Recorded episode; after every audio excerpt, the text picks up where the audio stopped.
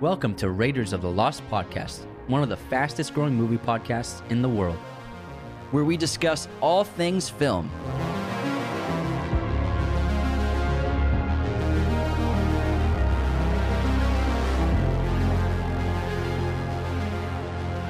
On this episode, we discuss Breaking Bad. Hello, everyone. Welcome back to the show. This is Anthony. And this is James. Today we're going to be talking about our mutual favorite TV show of all time, Breaking Bad, which was created by Vince Gilligan. We have so much in common. Yeah, we do have. this show in general is just complete genius. We watched, well, Anthony, you watched it when it was live the first couple seasons. I mean, I don't want to be that guy. You're but- that guy. But I did start Breaking Bad, and I was a big fan of it before it Before blew up. Netflix. Before it went on Netflix, I was watching it on AMC every week when it was live. and you were telling me to watch it. And then when it got put on Netflix halfway through its show run, Yeah. I started watching I it was and like, you gotta obsessed. watch this show. It's crazy. And it was just kind of one of those first like ultra binging shows that I think took United States and other countries by storm. And personally, I think AMC they did a terrific job post Sopranos era, where Sopranos brought the, the film quality, aesthetic, and and filmmaking and production value In to the later TV. seasons. Yeah, to TV. Yeah, the first season's still good, but the first season still is cinematic. Yeah. but it's not obviously as good as the productions. budge, yeah. But it's low budget cinematic. And then Breaking Bad on on AMC was a, a network and a show that really took it to a new level in modern times back then and when it started in 2008. And then uh, networks like FX has done the same thing with a ton of shows. And this is a show. It's got to be generally generally considered the greatest show of all time. Like if you, whenever you see lists and whenever people you ask them what their favorite show is, I think Breaking Bad is by far the most popular pick for best show, and they've even adapted it in other countries. Uh, Argentina, I believe, did their own Breaking Bad Yeah. adaptation. And this show, what it did, like you said, yes, they, it brought that filmmaking, uh, the the great classical storytelling that you generally see in film on the television screen, but it also was so unique for TV, even for even even if you're talking about HBO, Showtime, and those networks, but uh, especially on basic cable. This is a weird story. It's a dark story. It's intense. It's got great drama and unbelievable storylines, and it was very revolutionary and new for what you saw on television. And that's why I think once people got into it, they became addicted to it, just like that meth while it cooks up. yeah, the mystery and, like you said, weirdness is what drew people in, especially with the pilot episode where it opens with this man in his underwear in the desert with a gun pointing to nowhere, but you hear sirens in the background. It's like, what is this show? And then we cut to him in a in, in a classroom. I think is the next shot. it's unbelievable. So it's just so interesting, just the pilot episode in general, which I think that TV shows their pilot has to really draw you in, and, and that's really what sells the show for sure. And I, I'm sure what sold the show for Gilligan. especially the first five minutes, even for a TV, t- even for a film, but for a TV show, because there's so many options, and you can, if you don't like something, you can turn turn. Well, you used to be able to, you know, turn a channel to another hundred channels, whatever, but now you can just stream anything you want. So if if you're not grabbed within the first few minutes. You're there's pretty pretty much no hope for you watching the show from then on. So it has to be so amazing, and that sequence is really fantastic. And I read that Bryan Cranston during when he was designing the character for the pilot, he decided to make his mustache very thin because he in the later seasons he's got the goatee. It's very thick goatee. He can grow a great beard, but uh, he had the uh, hairstylist make his mustache very thin and wispy. And also to make it seem like he's so pathetic, he can't even grow a good mustache. and he also it was his idea to have the the white um, underwear Yeah. that was uh, also kind of stained because it- that's like a, a great character trait for Walter in the beginning of the of the story. Wicked smart guy. And before we continue, if you want to support Raiders of the Lost podcast, the best thing you can do is share us with your family and friends. Become a patron at patreon.com slash Raiders of the Lost podcast. Patrons get perks like personalized videos, our podcast schedule so you can see what upcoming episodes are coming out soon. Top tier patrons get a monthly shout out on the podcast. And the best perk of all is every single patron has access to our weekly bonus episodes that only patrons can see. We post that every Wednesday as well as additional content throughout the week. Head on over to our website, RaidersOfLostPodcast.com to check out all of our sources of content, our merch, our custom movie posters. Follow, subscribe wherever you're listening, and thank you so much for tuning in around the world. And my favorite part about this entire show, probably besides like the acting and writing, is the style of the show. And I guess you could say the writing applies to this as well. As I think Vince Gilligan took so many influences specifically from Pulp Fiction and that movie is all over the show the aesthetic the filming style the tone things like the, the many dinner diner scenes and those shots the open trunk shots, the heroin and drug scenes. They're they're pretty much callbacks to Pulp Fiction. Jane is basically Mia Wallace in a way. Uh, like the great scene and shots where Jesse and Walt are kidnapped and their hands are tied behind those chairs. It's just like Pulp Fiction, the basement scene. Jesse and Walt picking a weapon on a shelf. They both have their own scene where they're going through weapons. Like there's a hammer and there's this this other weapon over here. Uh, cleaning up dead bodies and then being hosed off in a backyard. Having like a fixer, like like Vincent, like the Wolf in Pulp Fiction and Mike Ehrmantraut in Breaking Bad. And my favorite probably reference is the famous toilet scene where in Pulp Fiction it's Vincent Vega in the diner just reading that book while he's you know Taking a waiting, deuce. Jason taking a deuce while Jules is eating his muffin, and then Hank where he discovers who Walter White truly is inside Walt's bedroom bathroom when he finds that book that Gale gave him. I never realized how many Pulp Fiction references there were in the in the show. There's so many more too. They're only missing the dancing diner scene. Yeah, you're right. There's no there's no twist scene in Breaking Bad. There's got to be a five dollar milkshake somewhere. There must there's got to be a milkshake somewhere. Maybe they don't say five dollar, but But there are other great influences as well. But I watch this movie and I see Pulp Fiction everywhere. And specifically, you could even just say mostly the the Vincent Vega storyline and Mia Wallace storyline, big time. he's absolutely right. and also, like many many loved things like shows in, in some films that are like super successful, they uh, ironically sometimes go through development hell. And Breaking Bad went through a long turmoil, turmoil a, a crazy long period of the development process of Vince Gilligan struggling to find a studio that would greenlight it, struggling to, to find a network that would agree to air it. Uh, TNT was interested, but they said that it was too graphic and they couldn't have a, a meth dealer as a character on their station because still a lot of young people watch their Doesn't station. fit that that yeah, channel I mean at you all. can't you can't watch the NBA and then Breaking Bad after it. Yeah, I wonder does the NBA still have a contract with them? Who knows? But they did for a while. Yeah, maybe not anymore. The viewership went down, but maybe it'll come back. But eventually it got to AMC, and AMC was the only network that really greenlit it. And they not only greenlit it, but they put a lot of it, money into it and also became like partners with Gilligan in terms of the casting and the and the producing process. And there was disagreement about who would be Walter White.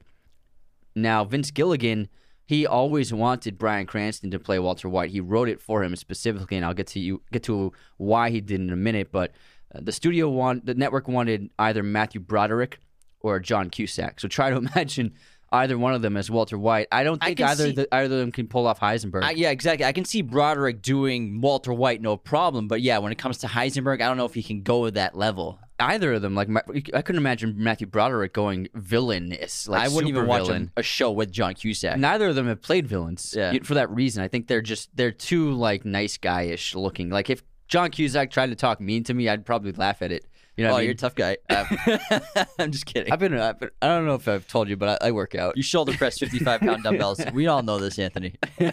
at the same time. That's on your that's on your uh, Grindr profile, right? the first thing it says. but um, anyways, and so this the network reached out to both those actors' agents, and they passed on the project.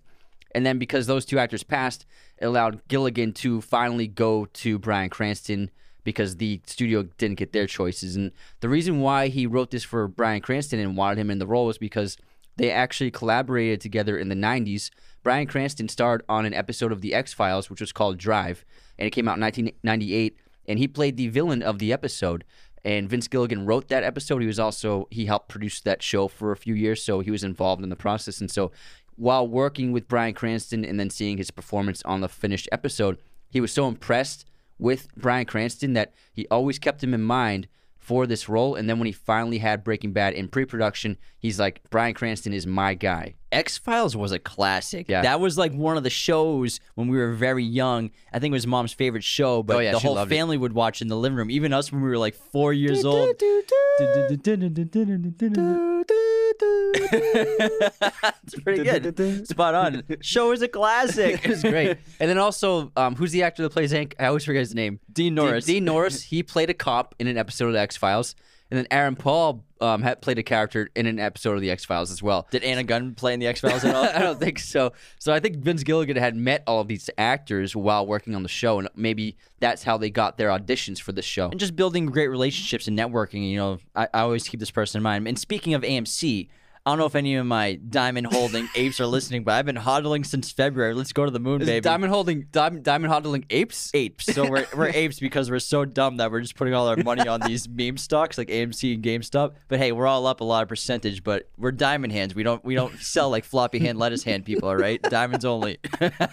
You're with the big boys now. Dude, it is a community. It's fantastic to be a part of. there should be a Facebook group. But yeah, AMC they did a great job with their shows, and I, there are other shows they have like The Preacher's a really well produced show, show as well. I mean, Preacher, not the Preacher. And also the the tech the computer one. The, I can't remember what it's called. It was like the uh, IBM, not IBM, No. but It's a similar idea. Scoot McNairy's in yeah, it. Scoot He's the lead. I can't and, remember what it's and called. Luke Evans as well. But um, yeah, AMC did. I think they just did a great job. And uh, again, FX is another network that's doing great shows, cinematic shows. But now, obviously, everyone's doing it.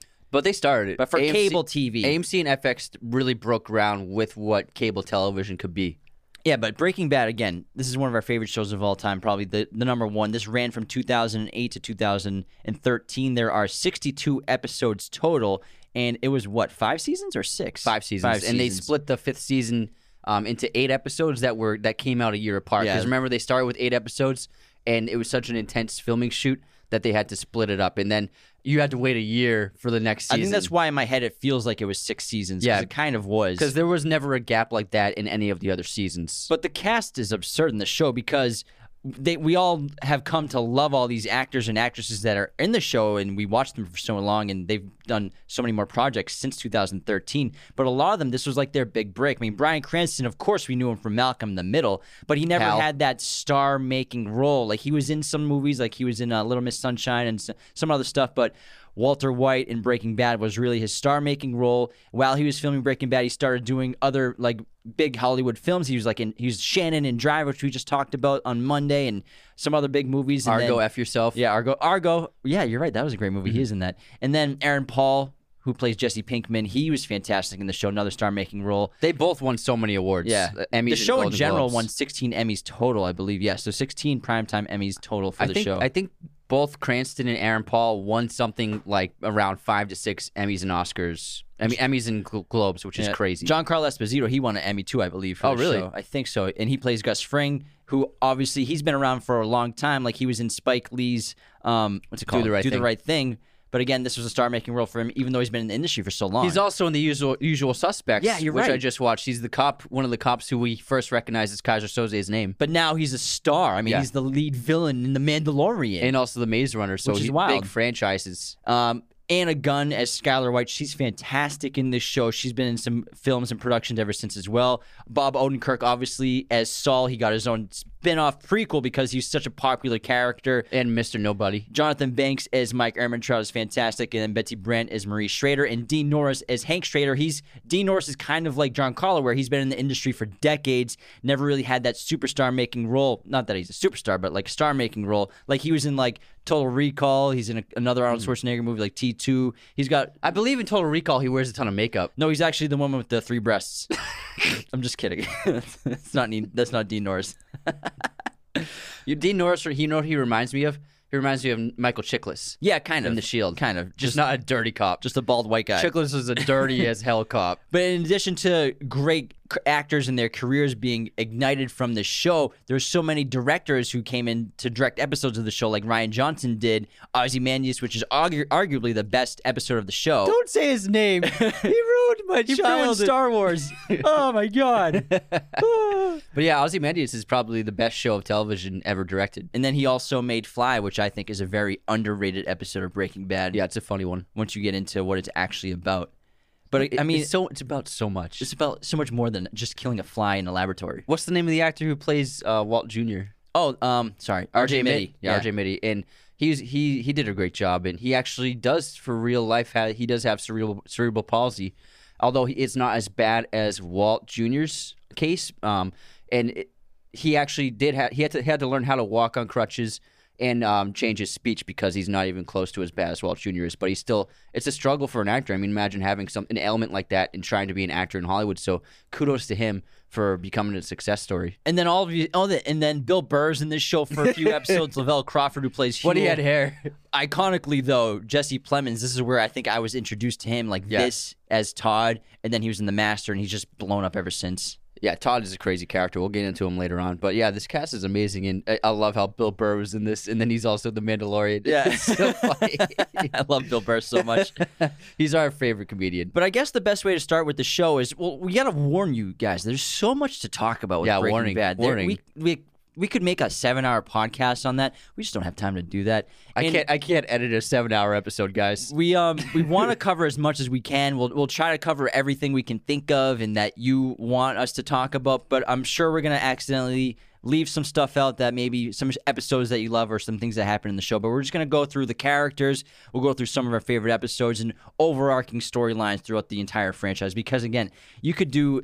A, a podcast episode on every episode of the show. Yeah. It's so dense and so intricate and complicated and like it's like Game of Thrones, except I think even more complicated. That's why we never went super specific with our podcasts because then you'd run out of stuff to talk about if you just did a Breaking Bad podcast.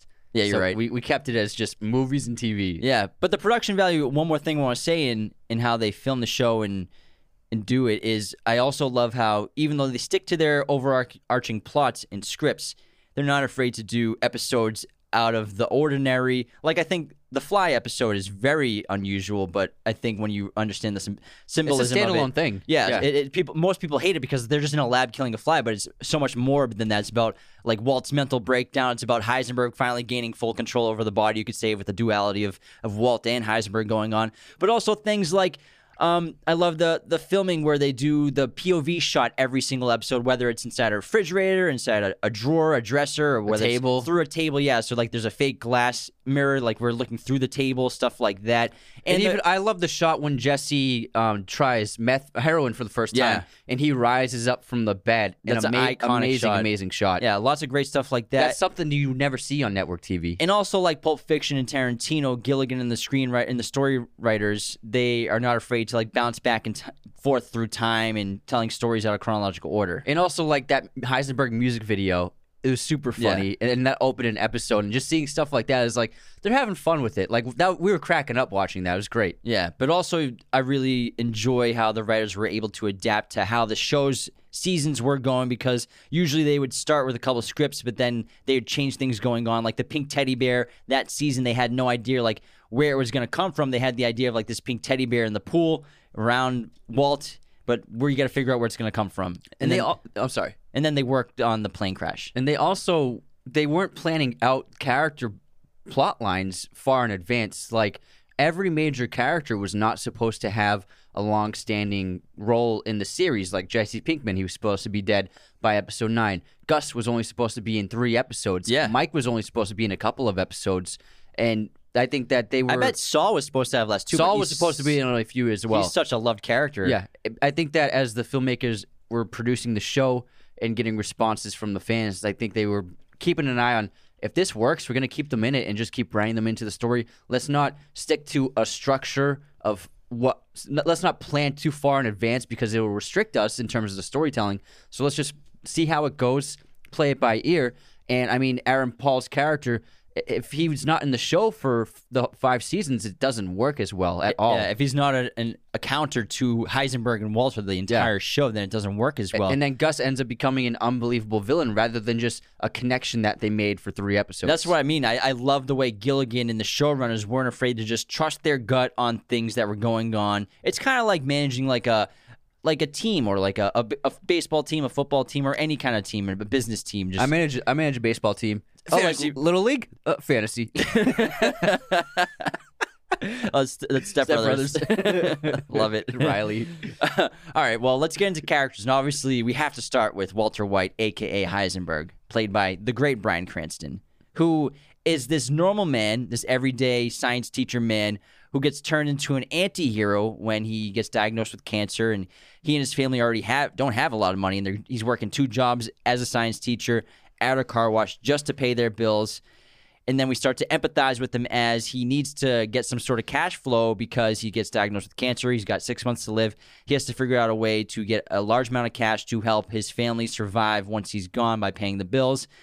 And we go from empathizing with why he's doing that with cooking meth with Jesse and selling it, but then he turns into a straight up villain, killer, kingpin drug lord who you can't empathize with really anymore, who does horrible, evil things. Yeah, Vince Gilligan. His idea for this character was to take a a high school teacher and then to turn him into Scarface. Not just, you know, a drug dealer, but a giant villain drug lord, you know, a, a killer, a ruthless man. And that's what Walt becomes. And even though he does horrible things throughout the entire series, you, st- you still stick with him.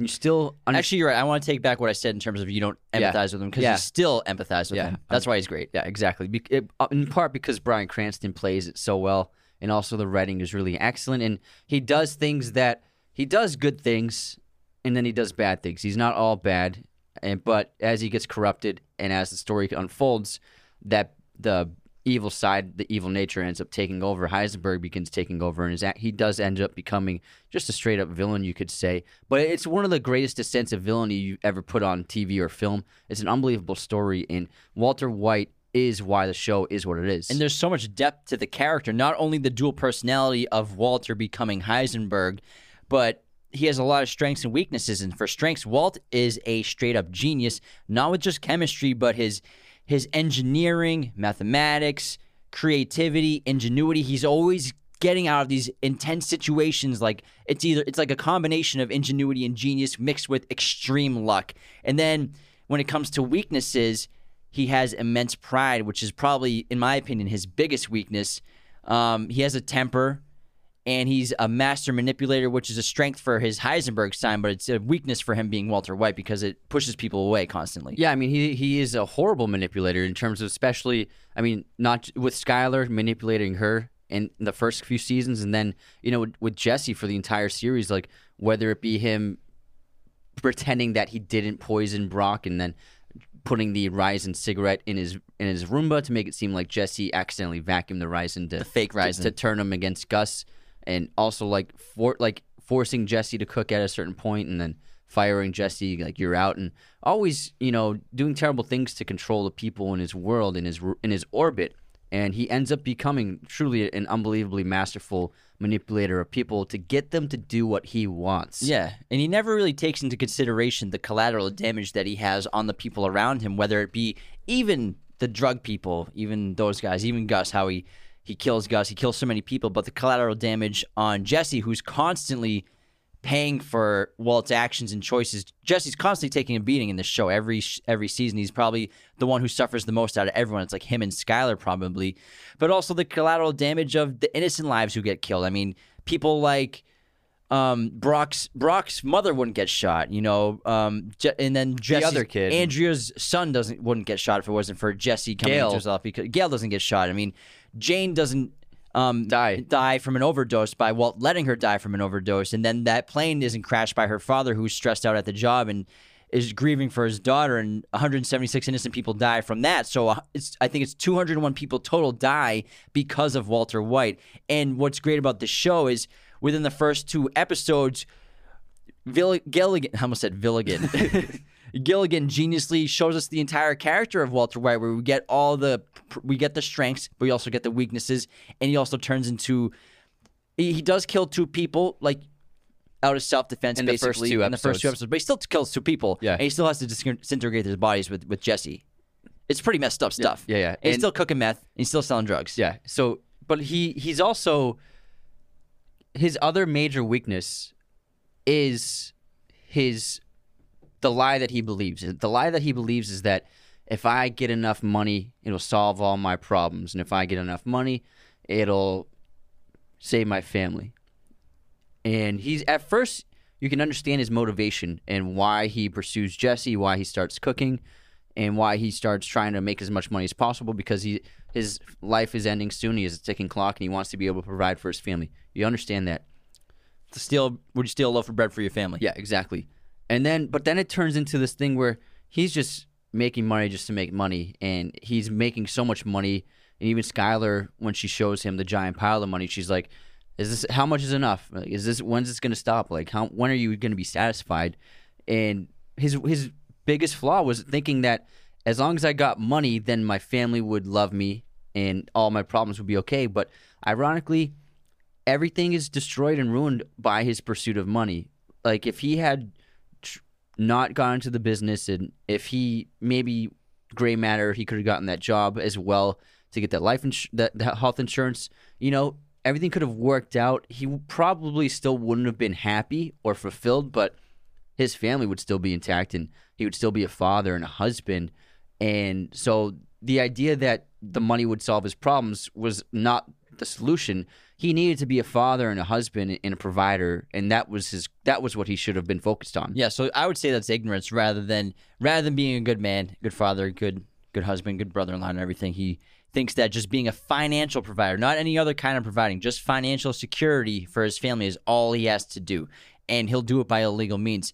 But I would say that Walter's biggest weakness is his pride, and it comes into play all over the all over the franchise, all over the series. But I think the the two biggest points of pride that sh- are shown to us, I think, are obviously with Gray Matter, where Elliot and Gretchen, who are, were his co-founders of Gray Matter years before, and he sold his shares to them before they were very successful because of that love triangle that they had going on. He wanted to just get out of it and get away from Gretchen and, and Elliot.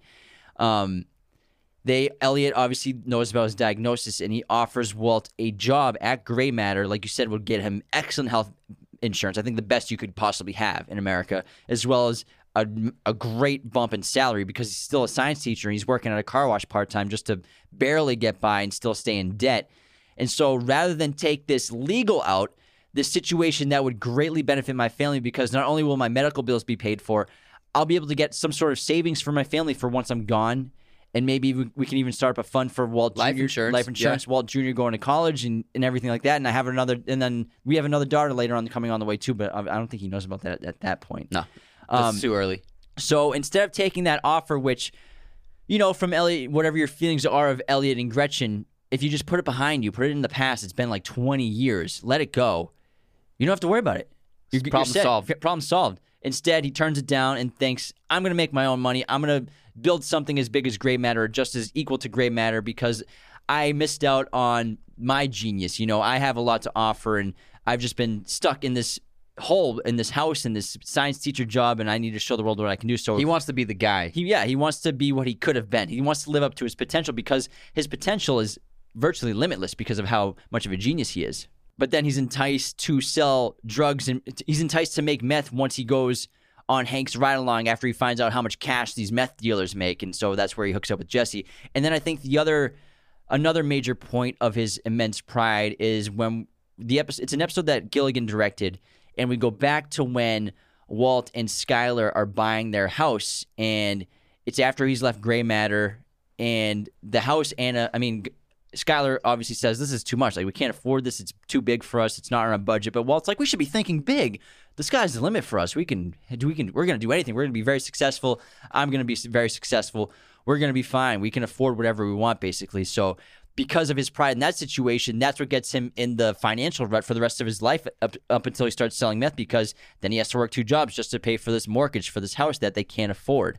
So, yeah. th- those are two situations that could have been solved if he just swallowed his pride. Yeah, and also he makes so many choices later in the series because of his pride that affect everyone else and destroy eventually his entire life because he ultimately he did it all for himself. He did the whole thing for himself. Because that final conversation he has with Skyler, he says, "At first, I was doing it um, to to make the money for you, but then well, and he's constantly telling her, "It's everything I do. It's for the family. Yeah, it's for the family." Exactly. But then in that final discussion, he tells her, "But then I was doing it for me." He wanted to be Heisenberg. He wanted to be the top dog. Once he started getting tastes of power, it made him want more. And once, I think also when he saw how the incredible reaction to the meth that he made, how it had never been, no one had ever seen quality that that high before. How how the purity of it was just unbelievable, and that's what set him apart from everyone else. The the special nature to his abilities with chemistry and science also motivated him as well. But ultimately, Walter was always driven by, you know, the inferior inferiority complex of never fulfilling his potential, of missing out on gray matter. And that is what motivates him to want to do everything. You know what I mean? To want to build an empire, to want to become as successful as Elliot. Exactly. It's a yeah. chip on his shoulder that never goes away. That that thing that the mistake he made, he's so filled with regret from the choice of his past that it drives everything going forward. And there's a great line. I can't remember what season it was where he's talking about gray matter to somebody, and he's like, "You know how much it's worth now? Two point one billion dollars. I check every week, so it's always been on his mind. He's constantly been thinking about gray matter for decades, and now he has a finally has an opportunity to maybe I can do something about it. Maybe I can make something as equal to gray matter in terms of uh, the greatness of my craft of chemistry or genius. And I also think he gets off on being a kin- kingpin and being a drug lord and the horrible things he does. He seems like it seems like the reactions he has are, are bad to it. Like when, when he kills Mike, he's he's like seems like he didn't want to kill him, but like you you hit his gun from him and you took it and then you shot him. Like you obviously wanted to kill him, but I think he always is just so shocked when he does things like that. But later on, he starts to enjoy it in a way internally, if that makes sense. Say my name. you, you're goddamn right.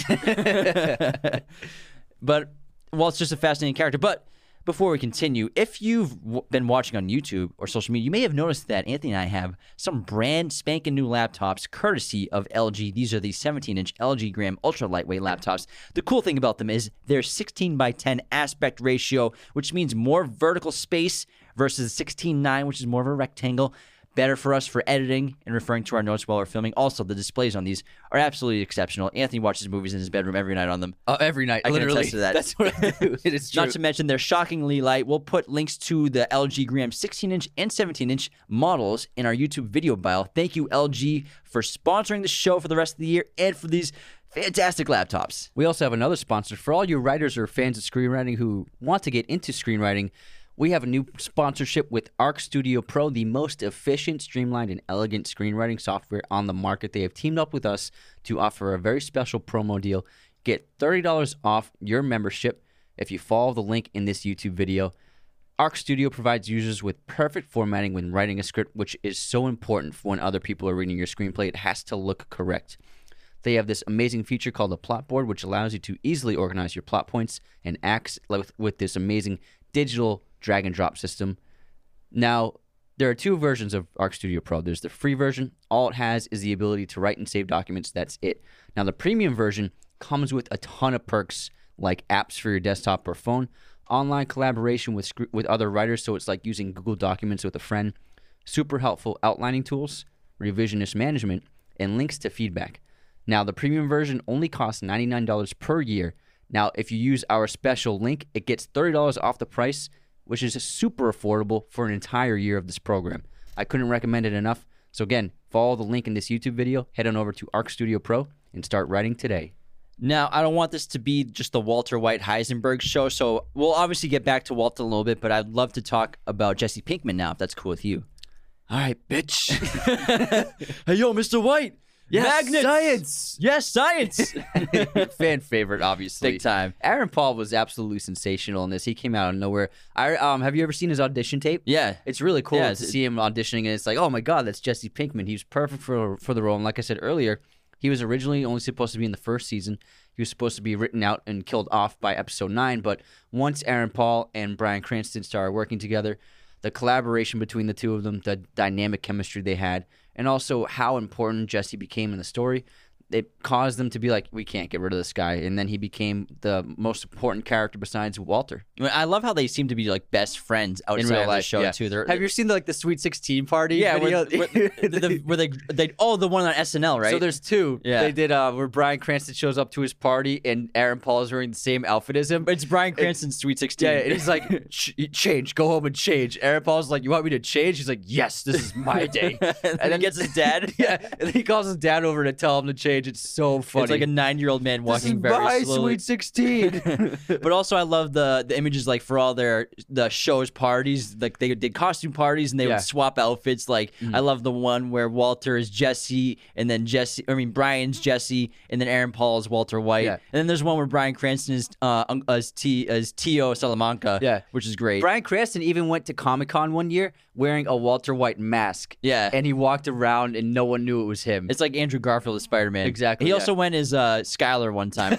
those, those photos are pretty funny. But I love Jesse Pinkman's character. He's so interesting. He's magnetic on camera. He really is. He might be the most explosive, I think, actor on the show. Although uh, Bryan Cranston, it's some of the best acting you'll ever see in general. But I think Aaron Paul does a phenomenal job. And Jesse's this like childlike. He's a very childish kid-like adult. He's the way he dresses, the way he talks. He talks like a teenager. He's like talks like a punk in high school. He's like the black sheep of his family. He's the screw up. He's the oldest of him, and his, he's just got one younger brother, I believe. But ironically, his younger brother really looks up to him. But Aaron, Jesse doesn't really know that at the time, and he doesn't really have a family anymore because they've kind of pushed him away. They don't really want him coming around that much anymore. They don't want him to influence their perfect son in any other way, even though their perfect son isn't that perfect that we learn about later on. But Jesse he's constantly paying for the actions of Walt. He's constantly getting his head beat in. He's constantly suffering. The people around him die, and he loses everything, everything in this show. I would say that Jesse definitely suffers the most, and Skyler for sure suffers a lot. But Skyler doesn't sh- see people he lo- she loves die in front of her multiple times. Like Jesse goes through so much turmoil, oftentimes because of Walt, and, or as a consequence of Walt's actions, and also he is he I mean he has to kill Gale point blank with a gun execution style because Walt makes him do it. Walt makes him do terrible things and you know he goes really through the ringer in this whether it be watching the woman he dies uh, watching I mean seeing Jane dead in bed next to her next to him and or watching Brock's And- mother get killed Andrea. Andrea, thank you. And and then eventually becoming a, a, a basically a cooking slave for the Aryan Brotherhood by the the last season. It he goes through so much, and he's the only character who really deserved to get out clean. I think. Yeah. He and it, I'm so glad he did by the end. Like when he drives through that fence and he's just driving away, and he is like kind of resurrected in a way. It's an amazing moment of the series, and Aaron Paul steals every scene he's in. I love that word you used, resurrected, because I, I watched this great video and I've read a few articles on You can read. on Jesse Pinkman talking about how he's this Christ-like figure in the show, and this video by the Take points out so many great instances in the show where there he's references basically to Jesus. Obviously, Jesse, you could say, is a reference to Jesus, the name itself, but also, like we said, the, the constant suffering he's taking for his father in a way. So you could say that Walter and him have this father-son relationship, which is constantly up and down and full of manipulation by Walt. But they do have father-son moments. I mean, Walt calls him son uh, like a handful of times throughout the show. But and he and we learn in El Camino that Walt did actually care about him. They have that scene in the diner where he's like, "So, so what are you doing? Are you th- what about going back to college? We should go back to college. You should try to try to d- plan your life out." So like Walt clearly cares about him, And he but, tried to get him to stop doing drugs, like Yeah. the heroin scenes. but also Walt let Jane die, Yeah. which was you could argue his first fully evil act. Like he kills those two people out of self defense, but in terms of, terms of evil acts by letting Jane die, yeah, because yes, they are heroin addicts, and yes, they have all this cash they're trying to blackmail Walt. Yes, Jesse was supposed to make this first drop off with Gus Fring. It's their first big deal with Gus. If it goes wrong, they're both dead, and so Walt has to come real quick and save the day and save the situation. Lets Jane die, but if he doesn't let Jane die, if he saves her. It could be a wake up call for them. They could get clean. I mean, maybe they don't move to New Zealand and become artists, but maybe it could be a wake up call for her and Jesse to clean themselves up. but You know, maybe well- Jesse never would have gotten clean because then Mike wouldn't have showed up to fix the scene and then end up taking him to the um what do you call it the s- sober place where you get sober. Oh, um, uh, um, oh, why can't I think I can't, oh, sorry, Rehab. brain, Re- brain, rehab. rehab. Thank you, brain fart. Sorry, twin, guys. twin brain fart. Brain fart. We always have the same brain fart. Yeah, we woke up at 5 a.m. today. 4:30. So then Mike would have never cleaned up Jesse. So maybe they never would have gotten clean if that didn't happen. You know what I mean? Oh, yeah. But also Walt he killed kills those two drug dealers in season one as a way of keeping Jesse from having to kill them, as a way of protecting him. Exactly. So he's constantly protecting Jesse from. Can, you could, you could say that if Walt is this godlike figure, he knows that the worst sin you could commit is murder. So he's protecting his son from murder, but then he makes him kill Gale and become a murderer. Yeah, exactly. And he also Jesse goes through the ringer with Walt for sure. Like Walt fires him basically when he, things are working out well with Gus at the lab. Uh, Cranston, I mean, Walt is like, Walt is like, you're out, you're fired. because he doesn't need him anymore. He's got Gale, and then he ends up seeing like, oh, Gale is going to be my problem now. So then Jesse gets back in it. But so Walt is always going up and down. It's such a rocky relationship. The ups and downs of this of either you know trying to be fatherly and protective to to being like a a totalitarian dictator in his in his life and forcing him to do to do things he doesn't want to do, and also like like I said earlier, ma- manipulating him with the ricin and stuff like that. Yeah. really terrible relationship. Yeah, and Jesse, it's, he's just made the bad choices in life. It's not like he. I don't think he's a dumb person. I think he's an intelligent guy. He has those. He has a ton of moments throughout the show where he figures stuff out to get them out of situations. Isn't he the one that comes up with the magnet Magnets, magnets yeah. idea? Obviously, Walt is like, we need to get a really big one, but he's like, why would you like it's a magnets and like do that with like, a- like a VCR? So he comes up with stuff like that. So he has an ingen- ingenuity quality to him, like Walt, but not on the level of Walt because him and Walt's relationship is gets extremely deteriorated throughout the show. You know, where once they're hooked up with Gus, Jesse and Gus are kind of forming their own kind of relationship outside of Walt because Gus, I mean, Walt, Gus is trying to take out Walt at some point, so he's trying to work with Jesse to become his main cook. He knows Walt is dangerous. You Yeah. know what I mean? Walt Gus is not a dumb guy. And so, um, oh, I just lost my train. Sorry, of thought. sorry. It's all pal. good. But um, there's also another great moment while they're cooking the labs where Walt refuses to work with Gale and he wants Jesse back.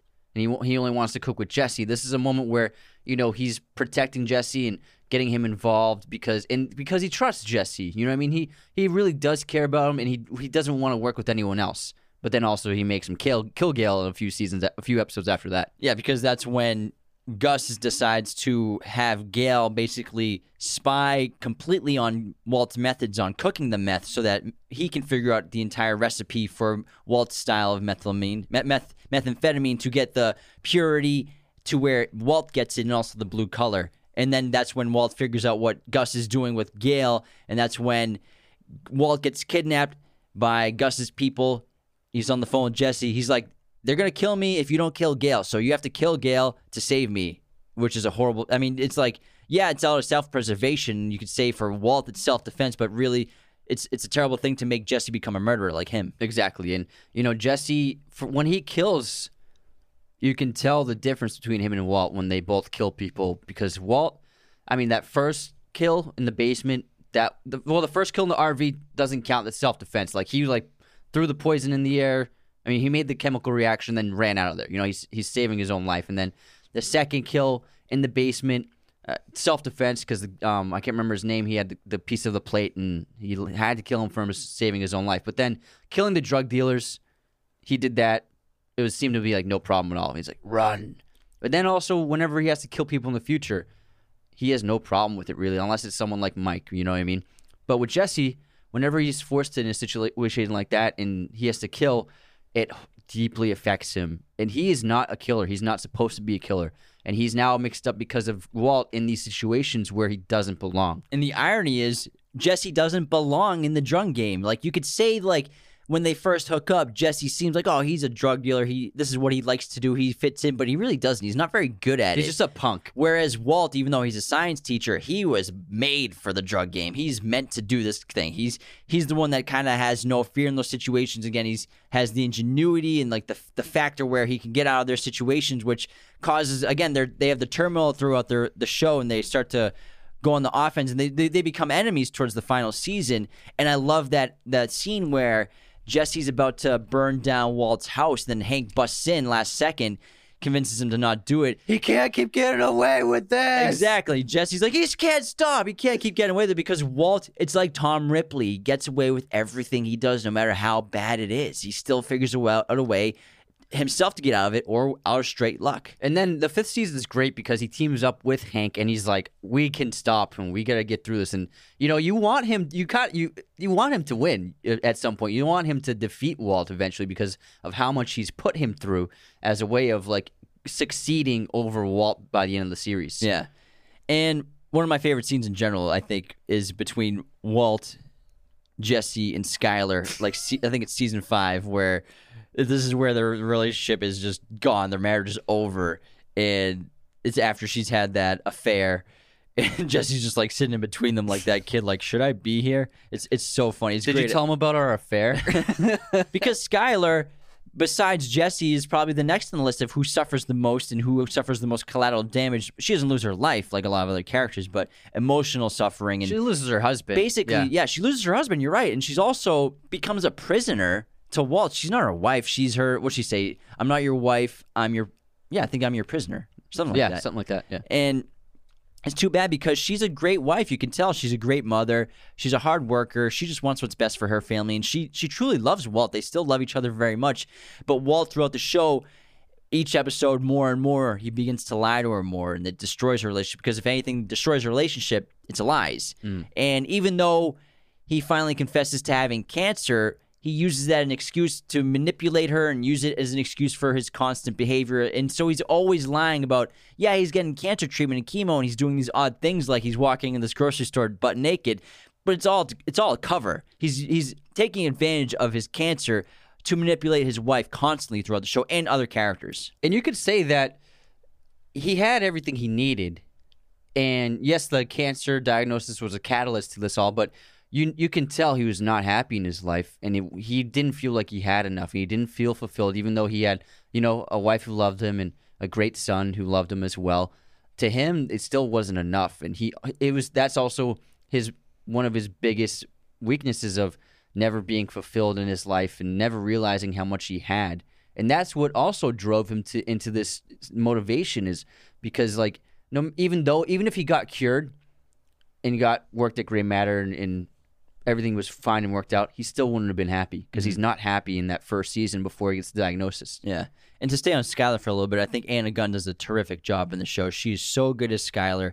And Skyler's character, again, a lot of emotional damage from Walt, and especially towards the, I think the last scene that she's in with Walt, terrific acting. It's really emotional. You can really see how she's basically a shell of herself. She doesn't even seem human anymore. She's kind of like a zombie. Her family's destroyed. She's lost everything. Her reputation with her son and her family is dead forever. Her brother-in-law's dead. she's under investigation Yeah, yeah sh- it's everything's over. She's Yeah. living in this crappy little apartment, ho- or it looks like an apartment with her son, and no, and she doesn't even want to talk to him anymore. And he just shows up. Yeah. And also, after she discovers that Hank is dead in the Ozymandias episode, she breaks down in front of the house, and it's a really great acting. It's really, really excellent. Some of the best of the entire series. And Skyler, at some like once she finds out about the meth, and she she decides that she wants to try to take power back in the relationship somehow. That's when she has that affair with her boss, which he turns into a stage five clinger real quick. but um. But their relationship goes up up and down, and they have like their kind of new honeymoon phase after they're making the money, and she's part of the situation now. She's the one who comes up with the idea where once they talk to Saul Goodman, they have to figure out how to launder your money. You can have all this cash, but what the hell are you going to do with it? Like the IRS is going to figure out what you're doing, or you're going to be investigated by somebody. Didn't I tell you not to buy anything? Didn't I tell you not to buy anything? Look, check it. It's a brand new Cadillac. It's beautiful. I love that. I love car. that car. Love that car. Let us know in the comments if you know what movie that is. and also, it's Walt act- Walt's Hold on, actions. she's the one. Did I say she's the one who comes up with the car wash for yeah, laundering? Yeah, and it's Walt's actions that cause her to have the affair with the with her boss, and then also to give the boss all of Walt's money when he finds under the floorboards all of his money's gone. and He has that maniacal laugh, like he's look on insane. Yeah. it's and it's because of his own actions and the way he treats Skyler. Yeah, I think because Skyler Walt just strips her of her being and all the power in their fa- in their marriage. That those are ways of her to try to get some power back in the relationship, which is futile in the end.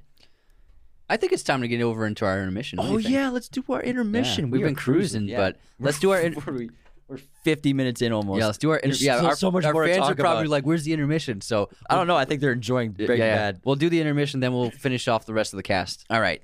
And we'll begin with our movie quote competition. This is a fan's entry for us from Adam Beardsley.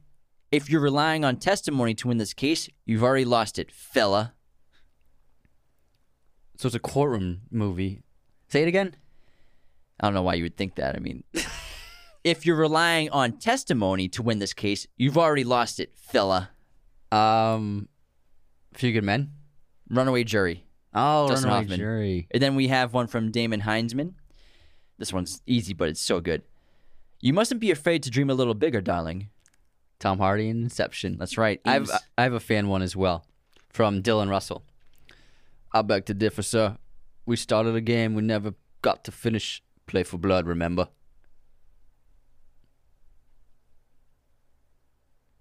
That's it's got to be a western. Um, Could be a rom com. You never know. it's got to be western. Uh, it's not Unforgiven. It's not 310. I don't know. Doc Holliday and Tombstone. Oh, Tombstone. Yeah. Bill Kilmer. good one. That's a great one. Great one, Dylan. All right, Dylan. All right, guess this movie release year. Before, Hold on, I didn't do my quote. oh, I'm sorry. Sorry, pal. Slow down. I'm Slow so your s- roll. I'm really sorry. I was too excited. Okay. The greatest trick the devil ever pulled was convincing the world that he didn't exist. No, that's that's pretty easy. That was actually just submitted by I think Damon Heinzman se- submitted that as well. Oh, the other day. I just watched it last night, so It's all good. what Uh, is it? It's um Keyser Söze Yeah, in The Usual Suspects. that's right.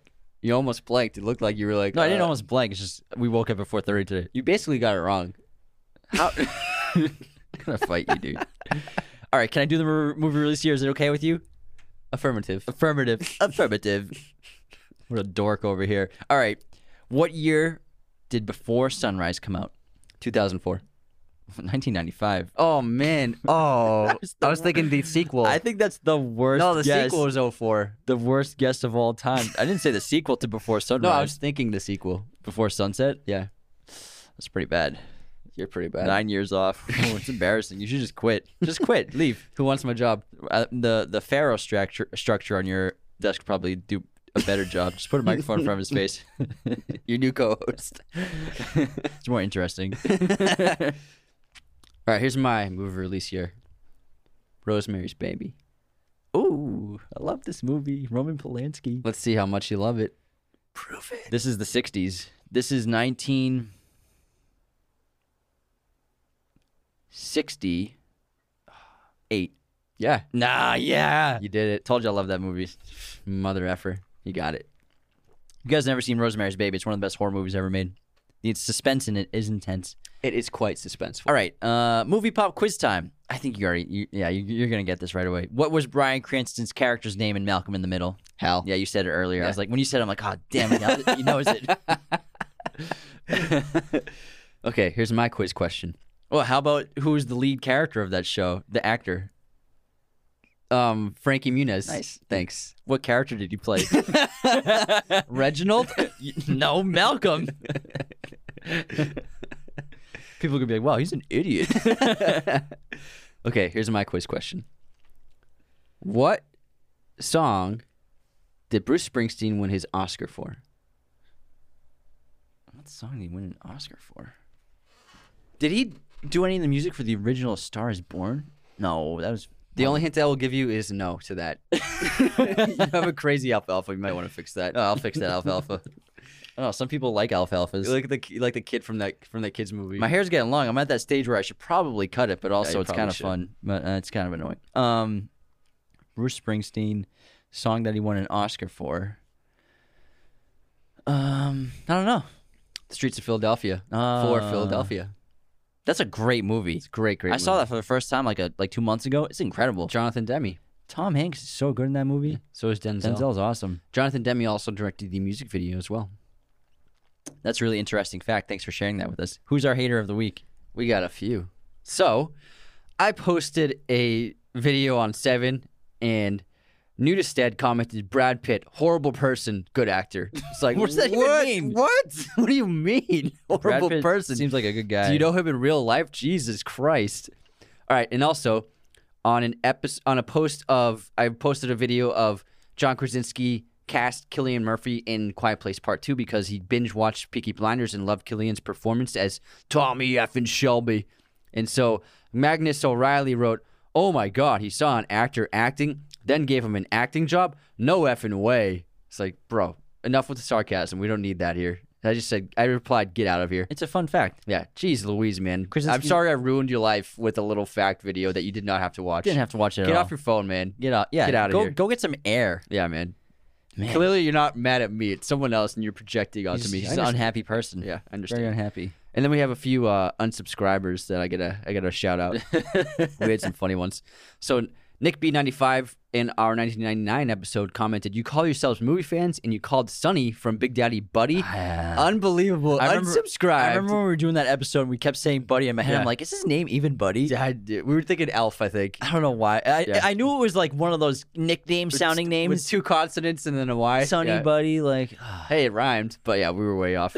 and then Nick Mattel on the same episode commented, "Yes, yes, and yes, please more episodes like this one. If not, unsubscribe."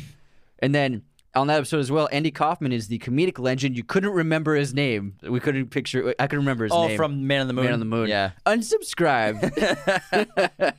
yeah, we effed up a couple times. Sorry, guys. and then um, also Marv eighty six Marv just finished an episode. and can't believe you guys didn't talk about the movie Life in 1999, starring Eddie Murphy and Martin Lawrence. When I know Anthony used to watch it a ton when he was a kid. Unsubscribed. At least it shows you that the show's not scripted like some people think. Yeah, some people think definitely like, "Wow, your show is scripted and you still get stuff wrong." It's like even if, if you script something, you don't want to sound like an idiot, which we do oftentimes Yeah. sound like. Although we do make a lot of great points, but yeah. All right, It's let's 50-50. Let's do our top supporters this week. We have two excellent five star reviews. One's from Thunder OKC.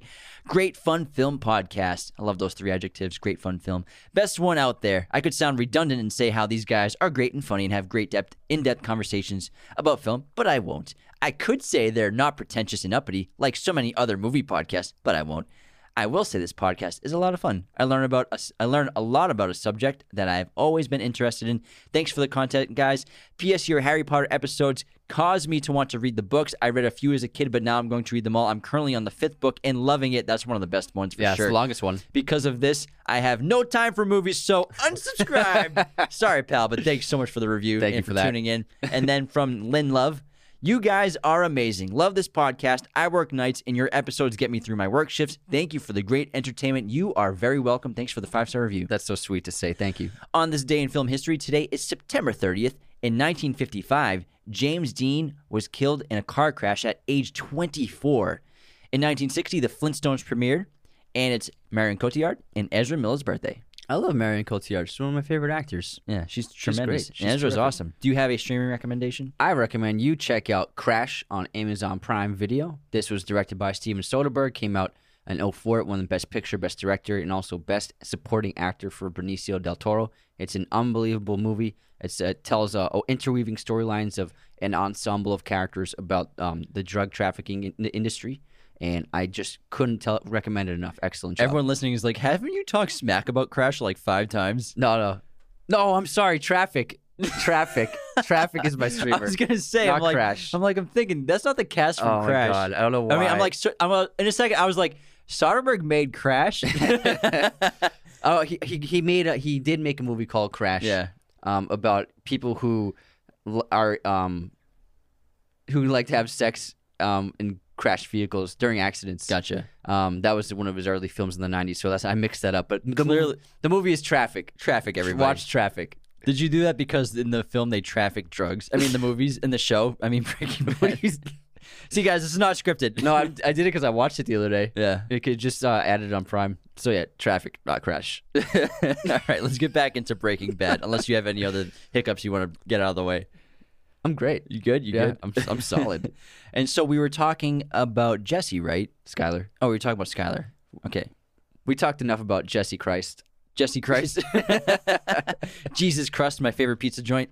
Also, a little bit about Walt Jr. He goes through a lot in this film as well. You know, Show. and I keep saying it, but he loses his dad, and also there's a point where he even like changes his name to Flynn. He starts going by Flynn for a couple of seasons, and that's just a you know an indication of him trying to distance himself from his father because he doesn't even want to share the same name as him, uh, and because of he's lost his connection to his father, and RJ Mitte did a fantastic job, and you know Walt thinks that if I buy him nice things, like if I buy him that new car, then I'm being a good dad. But ultimately, it's he's not being a dad at all. He's not being a real father, and it's it's a tragic story for Walt Jr. Especially that horrible scene uh, when he pulls out the knife and he literally protects Skyler from Walt, and it's really tragic. And then when they talk for the last time on the phone, and Walt Jr.'s like, "I wish you were dead already," but like, and you hear teens say that all the time to their parents in movies, like, "I wish you were dead," but it's not. It's all BS. But like him saying it then it's like wow he, he really he definitely does wish his father was dead Well, can you imagine if that was your father who you loved and you just wanted to spend time with and was constantly lying and you thought that the cancer was a legit excuse, but he just kind of changes and turns into a new person, Heisenberg. And then you find out that your father is this crazy methamphetamine drug ping king lord, and it's insane. How could you possibly drug pin king lord drug drug king what, what, drug pin king You lord ping lord. Did I say ping lord? yeah Are you sure? yeah drug drug pin king lord. I'm getting it wrong still. Sorry, I ran, a, ran, I ran a half marathon today. kingpin drug lord Kingpin drug lord. Yeah. Oh, King- what the hell is a king lord oh man, man, that was bad. Sorry guys, we're doing our best. drug pin king lord We're doing our best tonight. it's been a long day. Burned 2,000 calories. All right. oh yeah you did you ran a half marathon today So I get an excuse get an today. excuse. This You get an episode. Everyone reached out to james and tell him like he did a good job So i ki- saw it have he crushed it Drug pin king lord is fine. yeah, yeah the king lord the king- let's just call him a king lord from now on But um, can you imagine that happening to you, and then you find out who your dad really is? How could you want him in your life ever again? exactly it's really tragic it's horrible It's it's terrible. Yeah. And then Hank Schrader is a, a great character, also played by Dean Norris, who's Hank is Walt's brother-in-law. He's a DEA agent, and you could say that Hank's character is what entices Walt first into the interest of producing drugs. You know, being a king lord being a king lord because Hank has that early in the first season. He has that big bust where of a meth lab, and they get a ton of cash that they had. And Walt's like, "I can make meth. I can make a ton of cash. That that might not be a bad idea. I could probably do that." And he goes on that ride along with Dean. I mean, with with Hank. Not saying it's Hank's fault, but if Hank wasn't a DEA agent and didn't have that bust, maybe none of this would have ever happened. And that's where he sees Pinkman, his old high school science student, running outside of that window Pinkman? and that's where he approaches Pinkman, like you said earlier, about doing making meth and selling it. Yeah, and Hank is necessary to the story, and you had to they had to write some kind of character like this involved in law enforcement, and it's really smart how they made it the brother-in-law because it adds to there's you're like always on edge of Hank finding something out about Walt, and like it's amazing sequences where Walt does something terrible, and then he has like drinks with Hank the next night. Yeah. It, it's unbelievable the contradiction, the contrasting nature, and the dual life of Walt. And also, you need Hank because to be able to see the law enforcement perspective towards Heisenberg and towards this new meth, then we know how big it is, how important it is in terms of the DEA's investigations of drugs in the area, and how massive this empire is becoming, and how dangerous the law enforcement view Walt White. Yeah, Hank's hilarious too. He's like that alpha guy. And at first, before uh, Walt's cancer diagnosis, when he reveals it to everybody, he's kind of just a ball buster to Hank. I mean, to Walt. There's a great moment of that um, when when he's giving Walt when there's a toast at Walt's party. He Hank takes Walt's drink out of his hand and uses it for his toast, mm-hmm. and it's a show a sign of like dominance and disrespect towards Walt. And but then once the cancer diagnosis comes, he's he's much more brotherly to him rather than like a brother-in-law busting his chops constantly. And it's crazy how many situations Hank almost caught Walt like red-handed. Like my favorite scene maybe between the two of them where he almost catches him is when they're putting the luggage in the back of the car and you know, Walt's going through chemotherapy. He lifts up this very heavy bag. Then Hank's like, I, I got that for you. And he picks it up for him. He's like, Oh my God, what do you got in there, Rocks? He's like, million dollars in cash. it's like, it is a million dollars in cash. And Hank opens it up. It's like, where the fuck did you get this? And Hank shows up at the RV and he's like literally like about to break into the door, and then the guy in charge of the parking lot kicks him out. Yeah. It's- he's like so close to finding yeah, it. another great one is where in season one, once they start working with Tuco, who's basically a distributor for the meth, and obviously uh, it goes wrong because Tuco's such a hothead. another King Lord. um, another King Lord, where after Tuco starts killing people and then Hank's on to Tuco and tracking him down, Tuco kidnaps Walt and Jesse, and with and he's with uh, Tio Salamanca at that hideout, steals Jesse's car to do it at the same time, and so Walt and Jesse get away when Hank shows up and Hank kills Tuco, but it's Pinkman's car, and so Pinkman, fortunately for him, has some great alibi that he conjures, and the he just says the car was stolen, so he goes free. And then Walt has to figure out why he's been missing for 24 hours. And he could literally he watches Tuco get shot by Hank. He's under that hill, that little ledge. And then he comes up with the idea where he just goes into that grocery store completely butt naked, knowing exactly what he's doing, but he says that he has some sort of chemotherapy episode from the treatment or from the cancer, which Skyler believes and his family believes.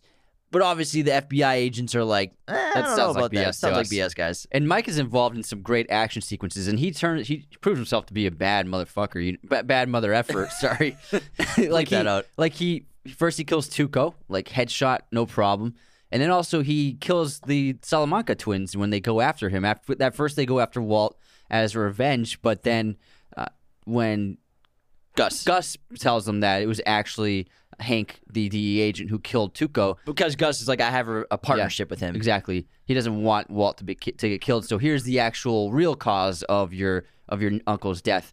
And when they show up and, and attack uh, Hank, it's a great action sequences, great shootout, and then when he like barely gets by, but he, he manages to do the job. And then Hank and Walt get even closer because after that shootout, Hank suffers that severe, I think it's a spinal injury, and he may never walk again unless he gets this very expensive physical therapy, which they can't afford. And at this point, Skyler is privy to the knowledge of what Hank's, what Walt's doing. Walt has confessed to her about the meth and everything, and no, she knows how much money they're making, and they've been laundering it through the car wash that they buy. And so they offer to give Hank the money for the physical therapy treatment, which they uses they lie saying that Walt's been counting cards at casinos to win cash, and even Walt Jr. falls for this lie as well. So they're just constantly lying all over the show. But that builds even more of a relationship between Walt and Hank. However, Hank doesn't realize till later on that it's all a facade and it's all BS. And when Hank does find out, and you know, first they have that scene earlier where he there are the initials left in in Gale's apartment, and it says WW, and he's he's trying to figure out who it is, and then Walt points out, and and Dean, I mean, and Hank just jokingly says Walter White, and then Walt points out uh, it was Walt Whitman because he was a big fan of Walt Whitman. yeah, they're going was. through the evidence. Yeah, exactly. But then at the end of season four, when Hank's sitting on the toilet and he pulls out that book and he sees the handwritten note from Gale to WW Walter White and says like it was a pleasure. wa- It's a pleasure watching you work and getting able to work with you. It's a Walt Whitman book too, right? Yeah, it's a Walt Whitman book, and it's one of the most. It's probably the best moment of the show. That cliffhanger on that season, you're like, oh my god, what's gonna happen next? And then we had to wait a year to see it. Yeah, especially because right before he went to the bathroom, they had like a very lovely family moment. They were like in the backyard having a Mm. yeah, the patio, yeah. drinking and having a good time. And then there's in the fifth season, it's so amazing. Like they have that great talk in the garage, and you know Hank is. It, it seems friendly at first, but then when he reveals like what he wants to talk with to Walt about, and reveals that he knows who he is, then Walt he turns around. And you think like he's gonna maybe try to run away, but he just closes the garage door. And he's like, "Let's talk." Yeah, it's it's amazing. amazing. Tread lightly. Yeah, and season five is great because Hank's trying to get Walt caught in the act. He knows it's Walt, but he needs to figure out how to get evidence, and that's when he links up with Pinkman. And Pinkman, obviously, you keep calling him Beekman now. yeah, Jesse uh, Pinkman, Pinkman, Pinkman. Uh, he, he has the story, but it's just hearsay. You need evidence to prosecute somebody and arrest them. And then they get Huell involved. They do the fake photo with Jesse, and then they they fake the cash. It's a great scheme. withdrawal inside the uh, desert there with the barrels. Like, oh, we got your cash, and Mm-hmm. um, Walt just thinks it's Jesse stealing his money. So when Walt hurries to the desert to find his cash, which he doesn't realize that he's being followed by the DEA, who are working with Jesse, he calls Uncle Jack and Todd and that gang, and they come and take out Walt. I mean, they take out Hank, which is terrifying. It's horrible because Hank's such a beloved character, and to watch him die, and Hank knows once the shootout's over, I'm dead. They're not going to let me go. Even Walt, even though Walt's like, he's my brother-in-law, don't do it, and Hank's like, how you're the smartest guy I know, but sometimes you're a real idiot. He says something like that because Yeah. they're not going to let me go. They're going to kill me. You killed me. Yeah, and it's Walt doesn't understand like he has no control of the situation anymore, and Jack and, and his crew they're in the power now, and eventually, you know, watching Hank die is one of the most tragic parts of the series. But you knew one of them was going to go down. It was, it was either going to be Walt or it was going to be Hank. One, that was with the tension of season five of that anticipation of seeing who was going to come out and who was going to survive. And I mean, it's it makes perfect sense that Hank's the one who goes down first. Yeah, and that's when they decide to, because of Todd's clever idea to take Pinkman as a prisoner rather than kill him and have him be a cook slave for them for meth and make a prof- a bunch of money off of it. Yeah. and we'll get into Todd and that gang later on. But uh, we got to talk about Saul Goodman, so we better call Saul, played by Bob Odenkirk, who is just a great character. He's so fun, he's so interesting, and everyone loved him so much that they got he got a prequel out of it. And Better Call Saul. Saul Goodman is name. It's based off the phrase "It's all good, man." So Saul Goodman, That's crazy. It's all good, man. It's all good, It's all man. good, man. and Bob's awesome in this show in, in this role. And I, I like his character. I think better in Breaking Bad. I think they made him more of a heroic like in the Better Call Saul show, mm-hmm. which I understand is he's the lead of the show. He has to be the protagonist and a hero because in Breaking Bad he seems to always be like a very weak. Like a mouse-like character trying to like get a cracker, but not getting losing a hand or anything like that. You know, he's he's He seems sleazy. yeah, exactly, Very sleazy. for sure. You Like- don't need a criminal lawyer. You need a criminal lawyer.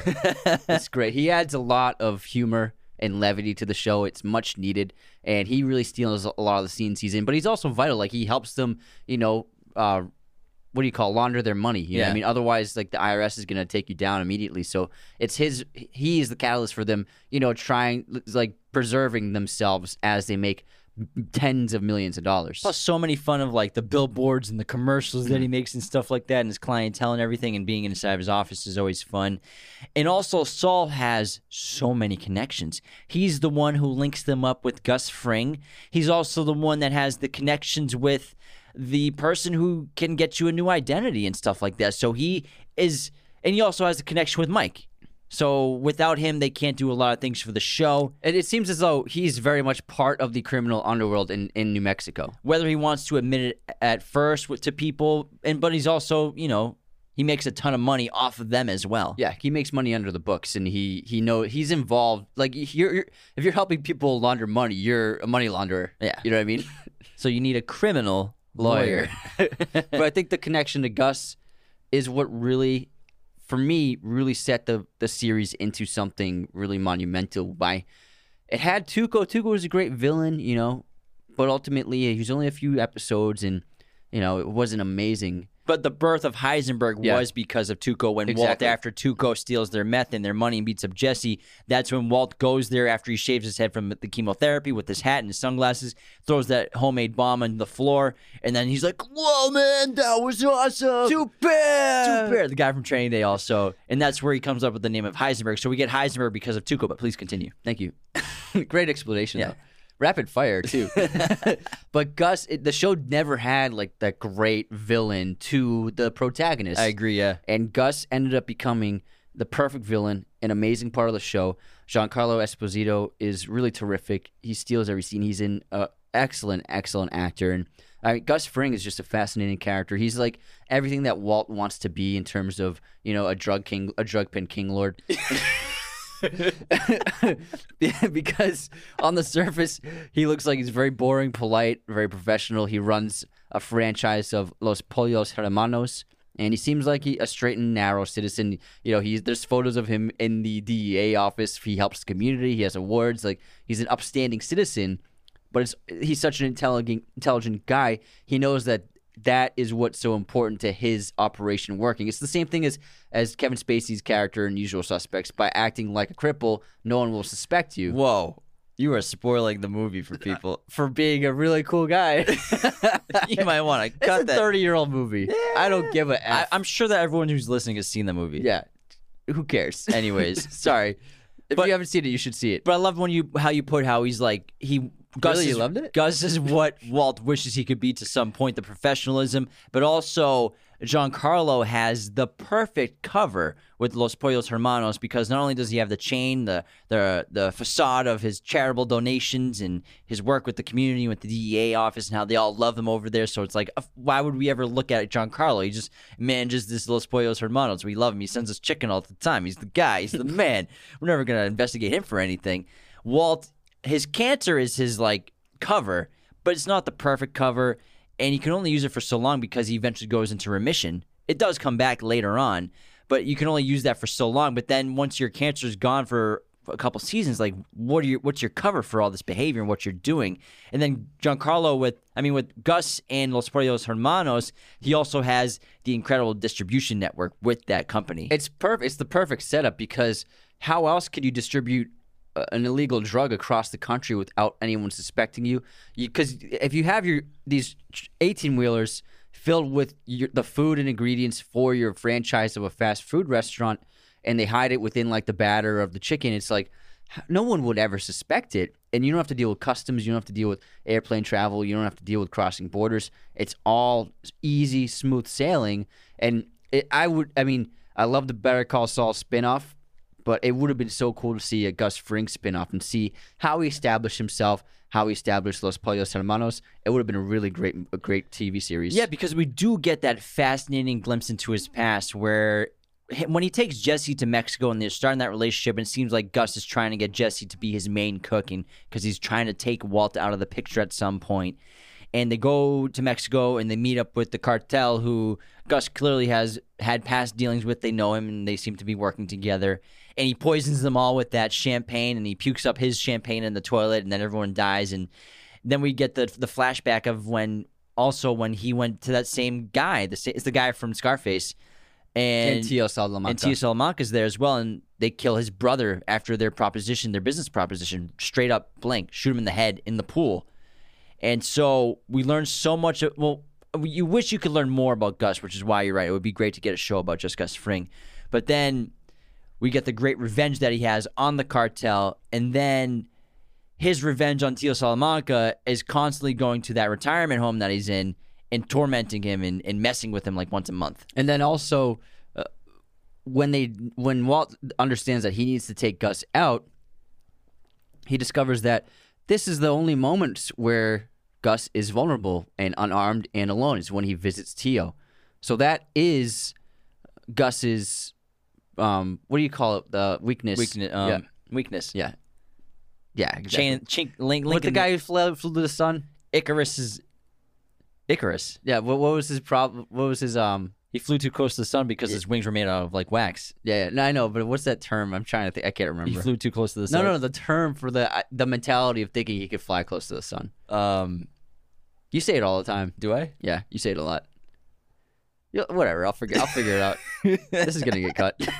No, leave it in. I'm sure everyone's enjoying it. Us talking about Icarus. And so, um, he understands that uh, his tormenting of Tio is Gus's weakness, and it's the the only soft pot, soft part in his armor.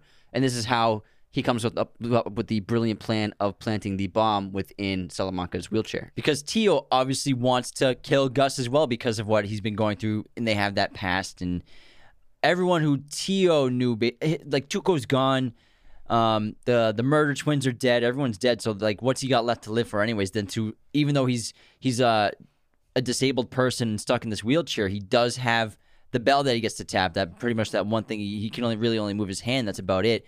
He, can't turn left. He can't turn left. He's not an ambi turner, not like Derek Zoolander. But he can have one final act and go out with the bang, pun intended.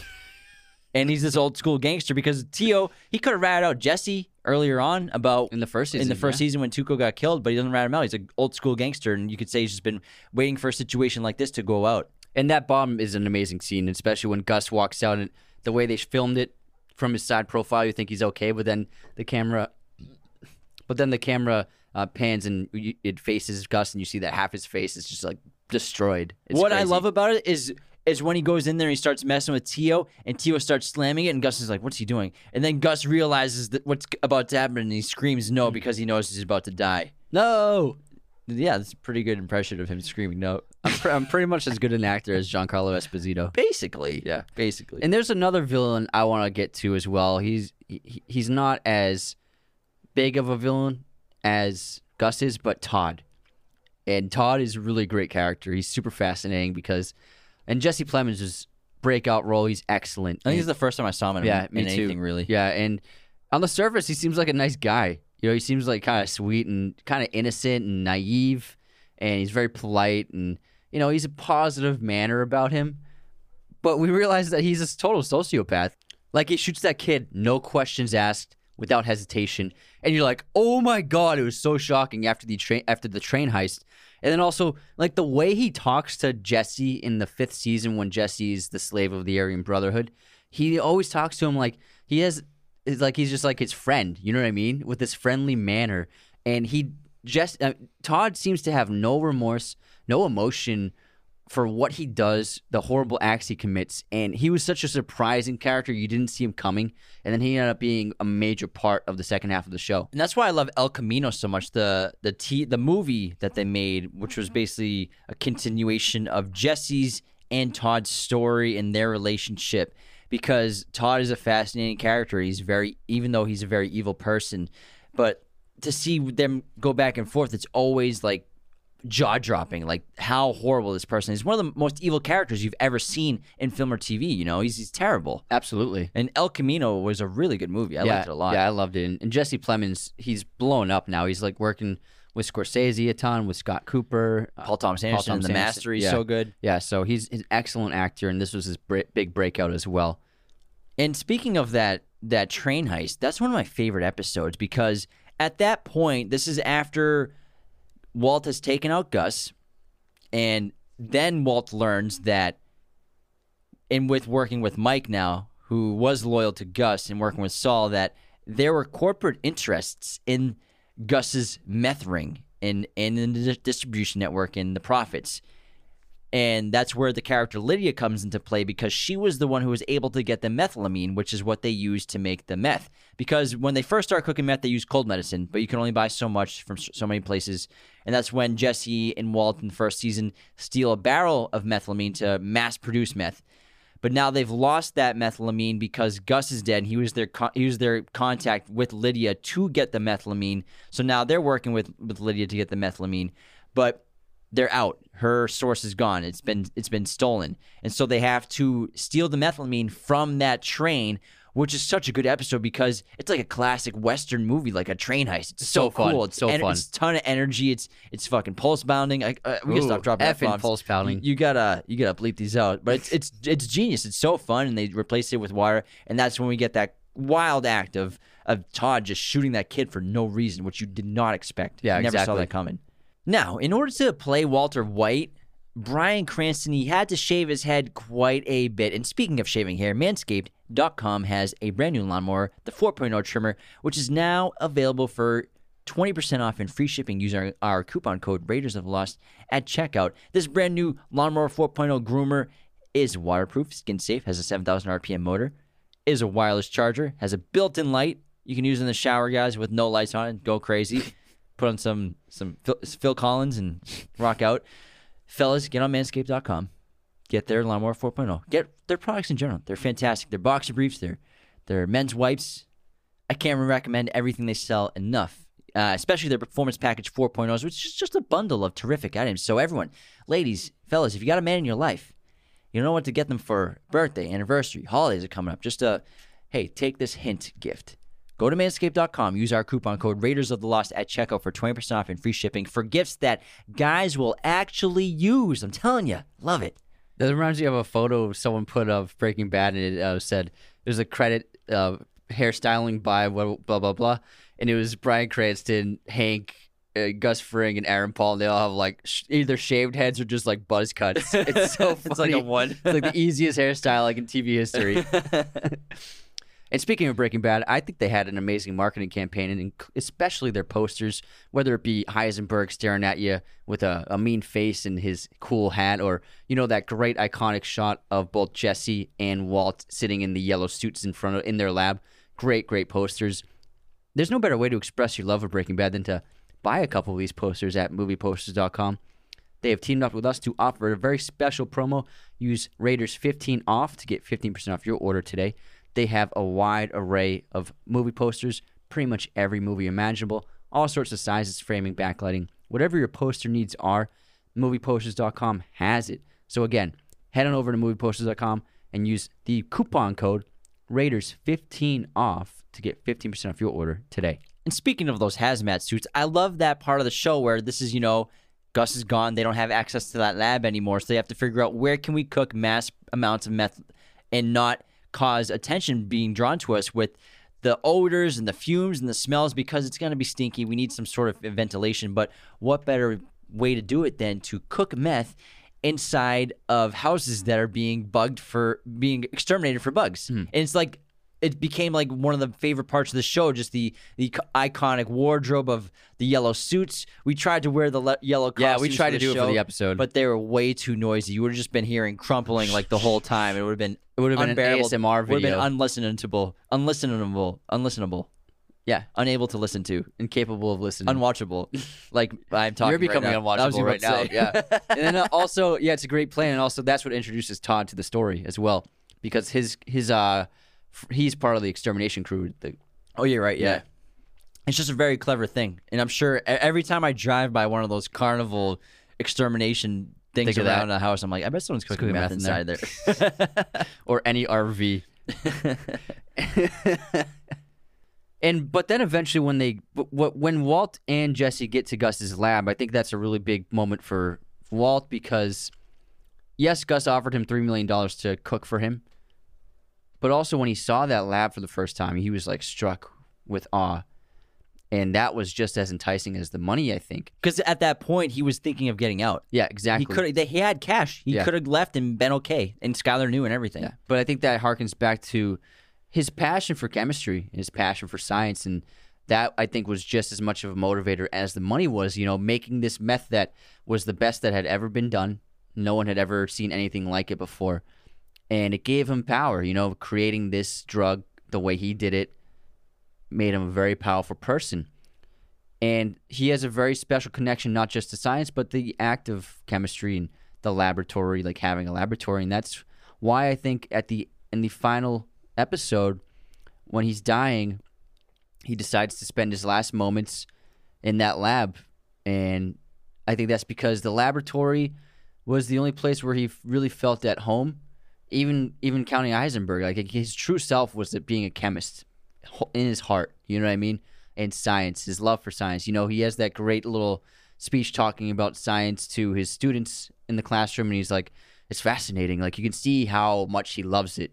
So I think that's also why he did all of this to be able to make science, to make to create chemistry, and to be in a lab, and that's why he's there at the end. Yeah, it's very clever of Gus to lure him back into the meth game and basically sign that $3 million contract to work for him with the laboratory because he knew that there'd be no way that Walt would turn that down once he saw it because of where he was cooking before. Yeah. And I think it's more, in addition to that, I think it's also that laboratory in the meth, you know, that's Heisenberg. He's become Heisenberg at that point. He's not Walter White anymore. And the meth is, to him, the equivalent of what gray matter is. You know, he built an empire that's that was worth hundreds of millions of dollars. Even though he has just one barrel left to him, that's ten million dollars in that one barrel. I mean, he's made hundreds It's a of ton of millions. money. So to him dying there is also him saying, This is this is what I accomplished. This is me. I'm Heisenberg. Now everyone knows I've reached my potential in one avenue of direction of life that I chose, whether it was positive for the world or not. And I think, you know, Walt's a very complicated character. He does get redemp- redemption at the end in terms of saving Jesse, but he didn't plan on that originally because he didn't know Jesse was going to be there. Maybe he did. He didn't know he'd be in the room. Yeah. Um, but also he still has torn destroyed his life. He just destroyed his families. I mean, did Walt win in the end? I don't think he won at all. I mean, he lost everything. He yeah, he financially was able to set up his family for life once Walter Jr. turns 18 because he went to Gretchen and Elliot and, and threatened them with the fake laser pointing that if they don't give him a trust fund of $10 million on his 18th birthday that they'd be killed. So he did get he figured out a way to get some of the money, but still it's only a percentage of all the money he made. So all that work and death and the 201 bodies that are on his, under his name, was it worth it to lose your family, lose your life, to lose your friends, lose your brother-in-law? All of it ended because of you. I don't think it was worth it at all. He yeah, he ultimately lost big time, but he did win it a certain way, and he were he won by becoming something special. A legend. Yeah, doing something special. So in that way, he won. because throughout the show, from season one, two, three, his the legend of Heisenberg grows and grows, and even people are like as- afraid to say his name. They're afraid to meet him because it's ironic because when he has those first like gangster dealings, he's like so unsure of himself. Nervous he's so scared yeah. that he wears the glasses and hat because yeah, he doesn't want to be recognized, but also probably because he doesn't want to look somebody in the eye and know that they're looking at him. Yeah. And Jesse's kind of the lead for a lot of things for the meetings and everything until he always figures he always like takes the lead eventually, but he ironically is like one of the most feared people in in Albuquerque or in New Mexico in the drug world 100%. especially towards the end because the bodies start stacking. Even Jesse gets a rep where the the um the meth heads who steal their meth, yeah, they steal their They meth. become afraid of the crew yeah, yeah. when the the woman meth head kills her with the ATM. yeah, with the ATM machine. Yeah. Everyone thinks Jesse did it. Yeah. And so his rep grows. But what Walt d- does so cleverly is he's a master manipulator. He's like, that's great. We can use that. Let's let everyone think that Jesse killed all these killed these people because we need rep, we need strength in the streets because otherwise every meth head's gonna jack Jesse or our dealers. 100%. But we also got to talk about Mike Ehrmantraut for a little bit because he is a fan favorite. He actually has a huge role in Better Call Saul because unfortunately at season five, Walt takes Mike out because Mike was always loyal to Gus. In a way, he's I wouldn't say he's loyal to Saul, but he gets a lot of work through Saul and he's connected through Saul. So with the criminal underworld, and you need that guy, the the criminal lawyer. Lawyer. But Mike Ehrmantraut's a really interesting guy. He's like the fixer, like Wolf in Pulp Fiction, but also like a deadly assassin. It seems like he's been doing it for decades, and like I wonder how many people he's killed. uh, probably a ton. And some of my favorite uh, episodes and scenes are when him and Jesse are working together, and he's like kind of like keeping an eye on Jesse, keeping him out of trouble, and taking him under, under his wing a little bit. And it's really interesting because you know we learn about him, and you empathize with with Mike because he has that granddaughter who he's trying to support. And especially through Saul, we learn that even though money laundering works, it doesn't completely work. I mean, even Mike, I think Saul says like he gets he even Mike has a goose egg and he still can't get it to his daughter because every time he try uh, to his granddaughter because every time he tries, Uncle Sam takes a bit out of it or most of it. Yeah, and it, Mike's a fascinating character, a great performance, and he is a clean. He's a fan favorite, and he is important to Jesse. He, he gets Jesse sober.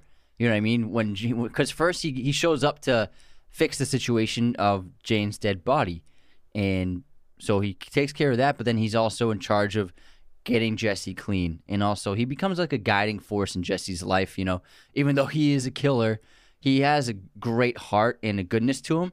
He's also like takes no shit from anybody, but you know he's very wise, and I think Jesse learns a lot from him and takes a lot from him as well. And what I like about Mike a lot is that he's an ambiguous character in terms of you don't fully know who his loyalties are to.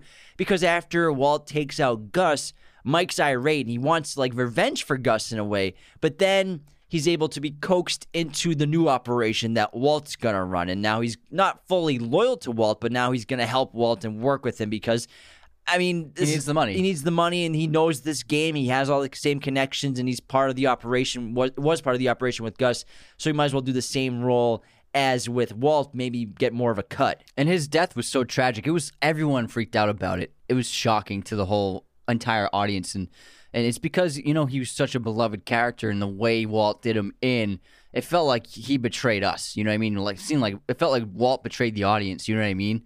Because Mike was a good guy for even though for being a killer. But all I'm gonna say is Jesse has a ton of bad father figures. Yeah, he is a horrible father figures. You're right, but you know he he he does right by the people he works for. You know what I mean? And it was so sad to see him go. Yeah, but you know when Walt's going in that direction of like you talked about earlier, yeah, he's you empathize with him getting cash for his family and selling meth, but you know from day one he was doing it for himself. But he could get out, he doesn't, kills his Gus, and then he goes, I'm in the empire business. Now he wants to build an empire. Now he's full on Heisenberg at this point. You know, he's completely changed. He doesn't even wear the hat anymore. He doesn't wear the sunglasses anymore. He just has become fully Heisenberg. And I think the Fly episode is where he finally sheds the Walter White persona because that episode you could say is like him battling that duality and Walter's kind of peeking through a little bit and he's saying like oh we need we have contamination in this laboratory from this little tiny fly but really it's just like him kind of having a mental breakdown and heisenberg finally taking full control behind the wheel of the vehicle of his persona Tyler Durden style. legit And I have um I made a list of all of the evil acts which Walter commits. Let's hear this list. It's probably insane. If I'm missing one, let me know. But I think this is a pretty good list. So these, so he does kill two people in the first two episodes, but because of the self, those are self defense, I'm not counting those oh, okay, yeah, because I mean I would have done the same thing in those situations. Yeah. you know what I mean. of course, yeah. So Walter he forces Jesse to cook meth. He also makes the laundry workers clean up that lab, knowing that it's going to get them deported back to Honduras. He cuts Jesse out and basically fires him after things are going well with Gus and says, You're out. He sets up that insane sequence of killing all of the inmates across multiple prisons simultaneously. I love that Godfather reference. So great. Um, he runs over those two drug dealers in order to save Jesse. He shoots Mike. He makes Jesse kill Gale. He poisons Brock, and then he makes Jesse think that he vacuumed up the ricin with his uh, Roomba, and he also uh, lets Jane die while she's choking on her vomit. He kidnaps his own daughter. He puts a hit out on Jesse, and after he dissolves the body of that dead child, he whistles without a care in the world while cleaning up the lab's floor. Insane. And also, also when he returns home in the fifth season, um, knowing that he's in danger and he doesn't want to walk into his house afraid that there's an assassin there to kill him, he makes up a story to his neighbor to, so that she can go in first to make sure that no one's inside. Damn, I forgot about that one. Yeah. not a good guy. but the thing with with Walt, with I I think every great killer you could say has that we know in film. I think like obviously like Anton Chigurh with his his cattle gun, his cattle shotgun, and the silencer also on the shotgun. The air, air gone. Um, he has his own his specific favorite method of murder, which I think is the ricin cigarette or the ricin. I mean, not the ricin cigarette.